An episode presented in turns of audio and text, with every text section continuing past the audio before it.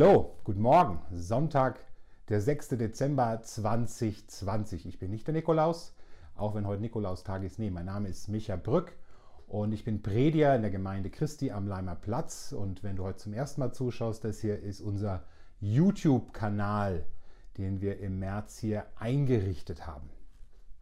Die letzten Wochen haben wir uns zusammen mit dem Jakobusbrief beschäftigt. Und der Jakobusbrief, der wurde ja von Jakobus geschrieben, wie der Name schon sagt.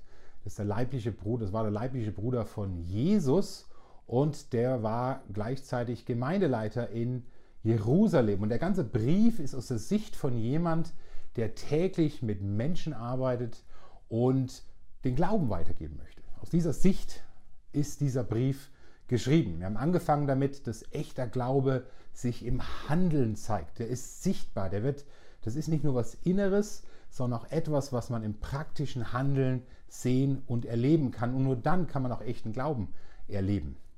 Äh, wir haben darüber gesprochen, wie sich das dann ganz praktisch zeigt im Handeln, nämlich zum Beispiel, wie gehe ich mit Herausforderungen um. Da zeigt sich, wo mein Glaube ist. Äh, wir haben darüber studiert, wie geht man mit seiner Zunge um, äh, mit der wir viel Gutes anrichten können, Leute loben, ermutigen, inspirieren und sehr viel Negatives anrichten können, indem wir kritisches Zeug verbreiten, indem wir lästern und sonstiges tun.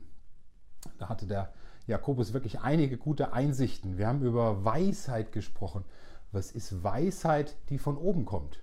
Und was ist menschliche Weisheit dem gegenüber? Am letzten Sonntag hat der Roman gepredigt über Glaube zeigt sich in Demut und Sanftmut. Und heute werden wir den Brief gemeinsam beenden und auch nochmal ein Stück weit zusammenfassen, was ist das Hauptthema dieses Briefes? Und es ist der Glaube und es ist die Freiheit, die im Glauben steckt. Und die heutige Predigt geht genau darum, um dieses Thema Freiheit. Was ist es eigentlich? Und Freiheit ist eine gute Frage. Was ist Freiheit? Was bedeutet es eigentlich? Ist ein Gefühl, es ist ein Zustand. Und allgemein gesprochen wird Freiheit oft als der Zustand verstanden, in dem ich tun kann und lassen kann, was ich will. Ich bin niemand gegenüber verpflichtet, kein Leistungsdruck, keinerlei Erwartungen. So, so, ich fühle mich einfach frei. Das ist so die allgemeine Beschreibung von Freiheit. Und jetzt überleg doch mal, welche Situationen verbindest du denn selbst mit Freiheit? Wo, wo bist du so richtig frei und fühlst dich frei? Und habe mir selber diese Frage auch gestellt. Und das geht mir zum Beispiel im Urlaub so, wenn ich mein Handy abschalten kann, meine WhatsApps, meine E-Mails, ähm, da ich ja jeden Tag mit Menschen arbeite, wenn ich alles mal abschalten kann und da keinerlei Erwartungen sind und ich das loslassen kann, dann fühle ich mich so richtig frei und machen kann, was mir Spaß macht. Oder zum Beispiel beim Motorradfahren. Wir haben äh, noch ein paar schöne Tage gehabt im Dezember äh, beziehungsweise im November, da habe ich mich auf mein Motorrad geschwungen und bin nochmal eine Runde gefahren. Das ist für mich auch ein Erlebnis von Freiheit, wenn man so die Straßen fahren kann. Ich bin kein Raser, aber ich genieße das Motorradfahren. Da kann man so den Kopf wirklich frei kriegen. So geht mir das. Wenn man hier, ist ja von uns aus sehr schnell in den Bergen, das ist einfach ein Genuss. So, welche Situationen, wo empfindest du Freiheit? Auch politisch ist es natürlich ein Thema. In der Politik äh, ist auch das Thema Freiheit oder Freiheitsbegriff ein wichtiger Begriff. Zum Beispiel die freie Meinungsäußerung, die wir haben. Oder das Recht zu demonstrieren, was wir haben. Die Pressefreiheit, die Religionsfreiheit sind ganz, ganz wichtige Güter. Wenn man sich überlegt, unsere Großeltern, die haben davon recht wenig gehabt im Dritten Reich. Die wussten, was es bedeutet, äh, Dinge nicht zu dürfen, keine freie Meinungsäußerung zu haben, keine Presse frei zu haben. Das ist natürlich unserer Generation oder der nachfolgenden Generationen ziemlich fremd. Bürger aus der DDR, die kennen das auch, eingeschränkt sein in ihrer Freiheit. Freie Reisewahl, das ist ein hohes Gut und jetzt, wo wir es momentan nicht so haben und durch Corona eingeschränkt ist, merkt man eigentlich, wie wertvoll das ist, dass man reisen kann, wann man will und wohin man will. Das ist auch was Typisches. Ich glaube, wenn einem Sachen mal abgeschnitten werden und man sie nicht tun kann, dann merkt man eigentlich erstmal, wie wertvoll das eigentlich ist. Ich selber halte diese Einschränkung für klug momentan, weil es einfach nur temporär ist und sehr wichtig ist zum Schutze vor Corona. Aber es ist eine Freiheit, wo wir merken, wow, da wird uns momentan was abgeschnitten. In der Rechtsprechung, da heißt es, da gibt es eine juristische Auffassung von Freiheit. Was bedeutet? Hier wird Freiheit als ein Freiraum verstanden, den jeder Mensch hat und dem er leben kann, wie er es für richtig hält. Das ist dieser Freiraum, den jeder Mensch hat juristisch. Aber es gibt eine kleine Einschränkung. Da alle Menschen diesen Freiraum haben, findet meine eigene Freiheit die Grenze da, wo der Freiraum des anderen beginnt. Diese absolute Freiheit, ich kann immer machen, was ich will, die gibt es im juristischen natürlich nicht, weil der andere eben auch das Recht hat, frei zu sein. In der Philosophie wollen wir uns mal einen Philosophen anschauen, Immanuel Kant. Er sagt, ein Mensch ist dann frei, wenn er tut, was vernünftig ist und nicht seinen Trieben und Launen folgt. Das war seine Definition. Handle so, dass die Maxime deiner Handlung jederzeit zur Grundlage der allgemeinen Gesetzgebung gemacht werden kann. Handle so, dass deine Handlung jederzeit zur Grundlage der allgemeinen Gesetzgebung gemacht werden kann. Ganz praktisch gesagt, wenn alle so handeln würden wie ich und du, wie sähe dann die Welt aus? Wenn alle so handeln würden und entscheiden würden wie ich und du, wie sähe die Welt aus? Dementsprechend ist ein Mensch nur so frei, dass er seinen eigenen Willen zugunsten dessen zurückstellen kann, was für die Allgemeinheit gut und vernünftig ist. Das ist, was die Philosophen sagen. So, was sagt das Christentum? Christentum und Freiheit. Wie soll das gehen? Und wenn man sich unsere Gesellschaft anschaut oder das, was auch über Christentum veröffentlicht wird, was man in Zeitungen liest, in Magazinen liest, die Meinungen dazu, ähm, Freiheit und Christentum, das scheint sich auszuschließen. Zumindest wenn man oberflächlich Christentum betrachtet. Weil Glaube bedeutet doch Regeln. Gebote und Regeln, oder? Alles, was Spaß macht, darf nicht mehr sein. Das ist zum Beispiel eine Aussage, die ich hin und wieder immer mal höre. Man darf keinen Sex mehr vor der Ehe haben, man muss immer lieb und nett sein, man darf keine Fehler mehr machen, man muss sonntags in den Gottesdienst gehen, der oft langweilig ist, man muss sein Geld geben in die Kollekte oder in die Missionskollekte und man soll in die Mission gehen. Man muss, man soll, man hat zu. Ja, das Ich muss und das Ich soll, das hängt in den engen Köpfen eng mit Christentum zusammen. Und wenn wir ehrlich sind, auch uns als Christen, ich weiß nicht, wie es dir geht, ich kenne das auch manchmal, dieses Muss und Ich soll in meinem Kopf. Aber die Frage ist, ist es wirklich das, was die Bibel lehrt? Ist es wirklich diese Freiheit, von der Jesus spricht? Vielen fällt es schwer in unserer Gesellschaft sich vorzustellen, dass Christentum was mit Freiheit zu tun hat. Und doch redet das Neue Testament von der Freiheit. Und auch im Alten Testament finden wir das. Zwei Stellen dazu, eine im Galater Kapitel 5, Vers 1. Zur Freiheit hat Christus uns befreit. Bleibt standhaft und lasst euch nicht wieder unter das Joch der Sklaverei zwingen. Oder im 2. Korinther 3, Vers 17, wo der Geist des Herrn ist, da ist Freiheit.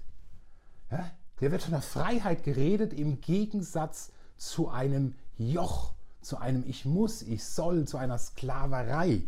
Davon sprechen, spricht hier der Paulus in beiden Fällen, einmal an die Galater und einmal in einem Brief an die Korinther. Und jetzt wollen wir mal in den Jakobusbrief reingehen, äh, heute zum letzten Mal uns anschauen, was der Jakobus dazu gesagt hat. Im Jakobus Kapitel 1, 22 bis 25. Da schreibt er, hört euch die Botschaft nicht nur an, sondern handelt auch danach. Andernfalls betrügt ihr euch selbst. Denn wer sich Gottes Botschaft zwar anhört, aber nicht danach handelt, der gleicht jemand, der, Gesicht, der sein Gesicht im Spiegel betrachtet und der, nachdem er sich betrachtet hat, weggeht und sofort wieder vergisst, wie er ausgesehen hat. Wer sich jedoch in das vollkommene Gesetz vertieft. Das Gesetz der Freiheit. Und es ständig vor Augen hat. Wer also das Gehörte nicht vergisst, sondern es in die Tat umsetzt, der ist glücklich zu preisen, denn er wird gesegnet bei allem, was er tut. Hier nochmal die Botschaft, äh, wo wir auch bei der ersten Predigt von gesprochen haben. Mensch, Leute, als Christen geht es darum, auch zu handeln die Botschaft in die Praxis umzusetzen. Sonst betrügt man sich selbst. Das ist so, vielleicht kennst du das, du hast einen Termin und dann rennst du kurz am Spiegel vorbei, kurz, kurz rein und bist weiter, dein Kopf ist aber schon bei dem Termin und du hast gar nicht im Spiegel wirklich gesehen, wie du gerade aussiehst. Kann manchmal fatal sein, aber einfach kurzer Blick in den Spiegel und weiterrennen. Und dieses Bild benutzt der Jakobus hier. Kurz reinrennen, angucken und los. Und nicht wirklich verstanden haben, um was es eigentlich geht. Und dann spricht er hier vom vollkommenen Gesetz der Freiheit. Und er sagt, wer das vor Augen hat, wer das vertieft, wer nicht vergisst, wer es in die Tat umsetzt, der ist glücklich zu preisen. Der ist glücklich zu preisen. Und ich kann mich, wenn ich mit der Freiheit, die Freiheit im Glauben verstehen will, da kann ich nicht mal kurz reingucken, ein bisschen was überlegen und dann wieder weiterrennen. Das funktioniert nicht. Sondern mit der Freiheit, die Christus mir gibt, muss ich mich richtig auseinandersetzen und mir die richtig anschauen und mir die Zeit und die Mühe machen, das zu vertiefen in meinem Herzen und in meinem Denken, das zu meinem zu machen, was da in der Bibel steht zu diesem Gesetz der Freiheit. Einmal zu meinem zu machen, man sagt aber weiter, das reicht gar nicht. Mach es zu deinem, dass du es verstehst, aber dann halt es dir ständig vor Augen. Mach es dir immer wieder bewusst. Warum? Damit du nicht vergisst. Warum und wieso und was diese Freiheit für dich eigentlich bedeutet. Und dann, dann bleib da nicht stehen, sondern setz es in die Tat um. Mach es praktisch, handel aus dieser Freiheit heraus. Und die Verheißung, das Versprechen ist hier, dann wirst du glücklich sein in dem, was du tust. Christentum soll keine Bürde und Qual sein. Das kann ich in der Bibel nicht finden. Ich kann in der Bibel finden, dass es herausfordernd ist und manchmal schwierig. Und dass Gott mir nicht verheißt, okay, wenn ich Nachfolge lebe, dann wird alles immer schön und gut werden und Krankheiten sind weg und alles kommt nicht. Das ist Quatsch, das steht in der Bibel nicht. Aber er verheißt, die Freiheit gilt trotzdem. Und das Leben ist nicht diese Bürde, ich muss, ich soll, ich muss, ich soll. Das ist eine falsche Bürde, das ist eine falsche Denkweise. So, was ist dieses Gesetz der Freiheit? Was die Bibel sagt und was Gott sagt, alle Menschen leben in einer Gefangenschaft. Gefangen unter der Herrschaft von Satan. Und zwar jeder, der schon mal gesündigt hat, jeder, der schon mal einen Fehler gemacht hat, lebt unter diesem Dilemma. Und ob er das anerkennt oder nicht, das ist einfach aus der biblischen Perspektive eine Realität. Das ist natürlich in unserer 2020 überhaupt nicht populär von einer geistigen Welt zu reden, von Satan zu reden. Ja? Das gehört ins Mittelalter. Ich meine, wir sind doch die aufgeklärten Menschen, die doch wirklich, wirklich verstanden haben. Es ist echt lustig, wie wir solche Themen so meinen, so gescheit zu sein, so klug zu sein und die dann wegschieben ins Mittelalter. Gleichzeitig werden jedes Jahr unzählige Filme produziert, die sich genau mit diesem Thema auseinandersetzen. Ich meine, schau dir mal die letzten 30 Jahre die Filme an. Es geht meistens um Gut und Böse. Der Kampf von Gut gegen das Böse. Und am Schluss gewinnt das Böse. Warum ist es so? Ich glaube, weil wir uns letztendlich, wenn wir ganz ehrlich sind, dieses Kampfes auch bewusst sind und dieser Realität auch bewusst sind. Und gescheit werden hat nichts damit zu tun, zu denken, das gehört ins Mittelalter, sondern wirklich hinzuschauen. Das hat was mit, mit dem aufgeklärten Menschen zu tun, der wirklich in diese Realitäten auch reinschaut. Und wenn wir ehrlich sind, findet der Kampf nicht nur in einem Film statt, der findet auch in uns statt. Das Ringen von Gutem und Bösen, beides ist in uns drin. Selbstlosigkeit auf der einen Seite gegen unseren Egoismus. Rechthaberei gegenüber Demut und Neugier. Ehrlichkeit gegenüber Lügen. Richten und Bewerten gegenüber Wertschätzung und Neutralität. Wir haben das alle in uns. Ja? Oder willst du mir erzählen, du hast noch nie gelügt, gelogen? Willst du mir erzählen, du warst noch nie arrogant und selbstgerecht? Das sind alles Dinge, die wir auch kennen, die jeder von uns kennt. Und das ist der erste Schritt, eine Demut zu haben, sich das einzugestehen, dass das da ist. Und wir haben auch immer wieder eine Wahlmöglichkeit, dass wir uns für das eine und das andere entscheiden können. Was ist die Konsequenz dieser Gefangenschaft unter Satans Herrschaft, wenn wir diesen Sachen, diesem Egoismus, diesem Selbstsucht, diesem Lügen immer weiter nachfolgen? Die Konsequenz, sagt die Bibel, ist der Tod und die ewige Trennung von Gott. Wir sterben alle. 100% aller Menschen sterben, habe ich immer wieder gesagt, auch in Predigten. Ähm, das ist einfach so. Wir sterben. Und auch wenn unsere Gesellschaft Schwierigkeiten hat, sich mit dem Tod auseinanderzusetzen, bleibt er doch für uns alle eine Realität. Und wir alle brauchen eine Antwort darauf. Und Gott sagt, hey, es gibt eine geistige Welt und so, solange ihr mein Geschenk nicht annehmt, ist die Konsequenz eine ewige Trennung von mir. Das ist diese Gefangenschaft, dass wir gefangen sind unter einer anderen Herrschaft, nämlich unter der Herrschaft von Satan. So, was ist Jesu Antwort auf diese Gefangenschaft? Er sieht und sagt, hey, ich liebe euch. Ich liebe euch so, wie ihr seid. Und ich will euch aus dieser Gefangenschaft freikaufen. Ich will ein Lösegeld dafür bezahlen, nämlich mein eigenes Leben. Und dann kaufe ich euch aus dieser Herrschaft, aus dieser falschen Herrschaft frei.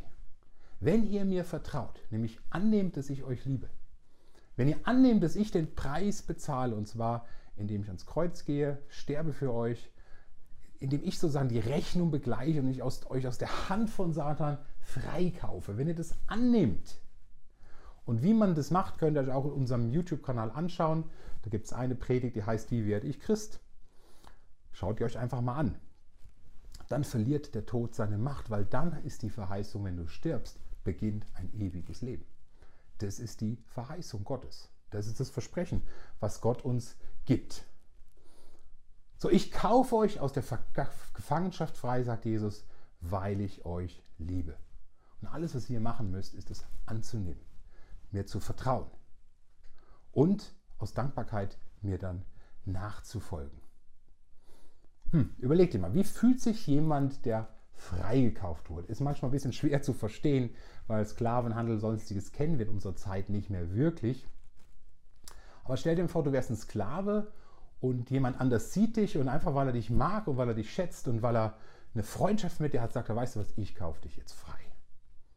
Du bist begnadigt. Wie fühlt sich jemand, der freigekauft wurde? Wie würdest du dich fühlen, wenn man dich komplett begnadigt? Überleg mal. Hm, dankbar glücklich. Man kann sein Glück kaum fassen, dass man frei ist. Vielleicht braucht man eine Zeit, bis das auch empfinden zu können und guckt sich immer um, bin ich jetzt wirklich frei? Ist es wirklich so, dass ich frei bin oder ist mein Herr noch hinter mir?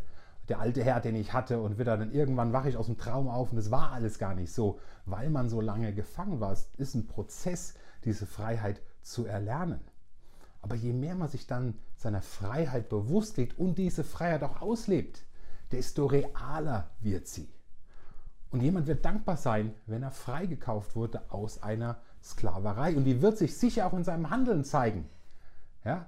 Einfach aus Dankbarkeit wird er den Wunsch haben, Gutes zu tun. Das ist einfach eine natürliche Folge von einer Dankbarkeit. Er wird Dinge tun, die er in der Gefangenschaft vorher nicht machen konnte und nicht machen durfte und wird sich auch dadurch seiner Freiheit immer mehr bewusst sein. Hm. Auf der anderen Seite könnte aber auch dahin rutschen, dass er sich innerlich neu in eine andere Gefangenschaft gibt, nämlich dass er sich schlecht fühlt, dass er freigekauft wurde, dass er denkt, oh Mann, ich muss das jetzt wieder gut machen, dem gegenüber, der mich da freigekauft hat. Ich kann das ja gar nicht annehmen, was ich da gerade geschenkt bekommen habe. Und er denkt, er muss sich seinen Freikauf erarbeiten. Und dieses Denken findest du auch unter Christen immer wieder. Ich muss, ich sollte, habe ich genug getan? Das kenne ich von mir immer wieder rutsche ich manchmal in dieses Denken hinein. Und das ist ein sehr selbstbezogenes Denken, weil es das, was Jesus gemacht hat, komplett außer Acht lässt. Es geht am Gesetz der Freiheit vorbei. Und was ich da machen muss, ist mir wieder bewusst zu werden, dass ich geliebt bin. Bewusst zu werden, dass ich freigekauft wurde und mir diese Freiheit selber nicht mehr erkaufen muss, sondern dass es ein Zustand ist, in dem ich gekommen bin. Und das muss ich immer wieder neu vertiefen. Deswegen feiern wir auch das Abendmahl, um uns daran zu erinnern. Genau daran, das ist kein Ritual. Das ist eine Erinnerung dessen, dass der, der Preis bezahlt wurde für mich, dass ich frei bin. Und das ist auch, was der Paulus gesagt hat. Ich will Jesus immer besser kennenlernen. All meine eigenen Errungenschaften, meine tollen Taten, die will ich echt für Dreck achten, damit ich immer mehr verstehe, was Jesus für mich gemacht hat. Das heißt, dieses Vertiefen mich wirklich immer wieder neu damit auseinandersetzen. Auch wenn du 25 Jahre Christ bist, brauchst du das, um aus diesem selbstbezogenen Denken, ich muss was Gutes für Gott tun, um mir meine Rettung zu verdienen, rauszukommen. Der Zentrum der Gedanken ist nicht ich, sondern Jesus. Auch eine andere Denkweise findest du unter Christen, das Pharisäertum. Man vergisst, dass man frei wurde und legt sich und anderen fromme Regeln auf, mit denen man dann zeigen kann, wow, guck mal, wie gut ich drauf bin. Guck mal, wie geistlich ich bin. Auch das ist zutiefst selbstbezogen. Es geht nur ums Ego und nicht um Jesus. Im Kolosser 2, Vers 16 bis 23 schreibt Paulus genau über dieses, diese Herausforderung, mit der Christen vor 2000 Jahren gerungen haben und auch heute wir immer wieder ringen können. Niemand soll euch Vorhaltungen machen, heißt es hier, wegen dem, was ihr esst oder trinkt oder was ihr an Festen oder am Neumondstag oder am Sabbat tut. Das ist doch nur ein Abbild und ein Schatten der Dinge, die Gott angekündigt hat und die in Christus Wirklichkeit geworden sind. Lasst euch das Heil von niemand absprechen, der sich darin gefällt, in vorgespielter Demut nicht Gott selbst anzubeten, sondern die Engel, der sich auf irgendwelche Visionen beruft, die ihr angeblich gehabt habt. Die selbstsüchtigen Einstellungen solcher Menschen bringen sie dazu, sich ohne Grund aufzuspielen, statt sich an den zu halten, der das Haupt der Gemeinde ist. Er sorgt dafür, dass der ganze Leib gestützt und zusammengehalten durch die verschiedenen Gelenke und Bänder so wächst, wie Gott es möchte. Wenn ihr also nun mit Christus gestorben seid, die Prinzipien der Welt für euch hinfällig geworden sind, warum lebt ihr denn so, als wärt ihr immer noch Teil dieser Welt? Ihr lasst euch vorschreiben, damit darfst du nichts zu tun haben, davon darfst du nicht essen, das darfst du nicht mal berühren.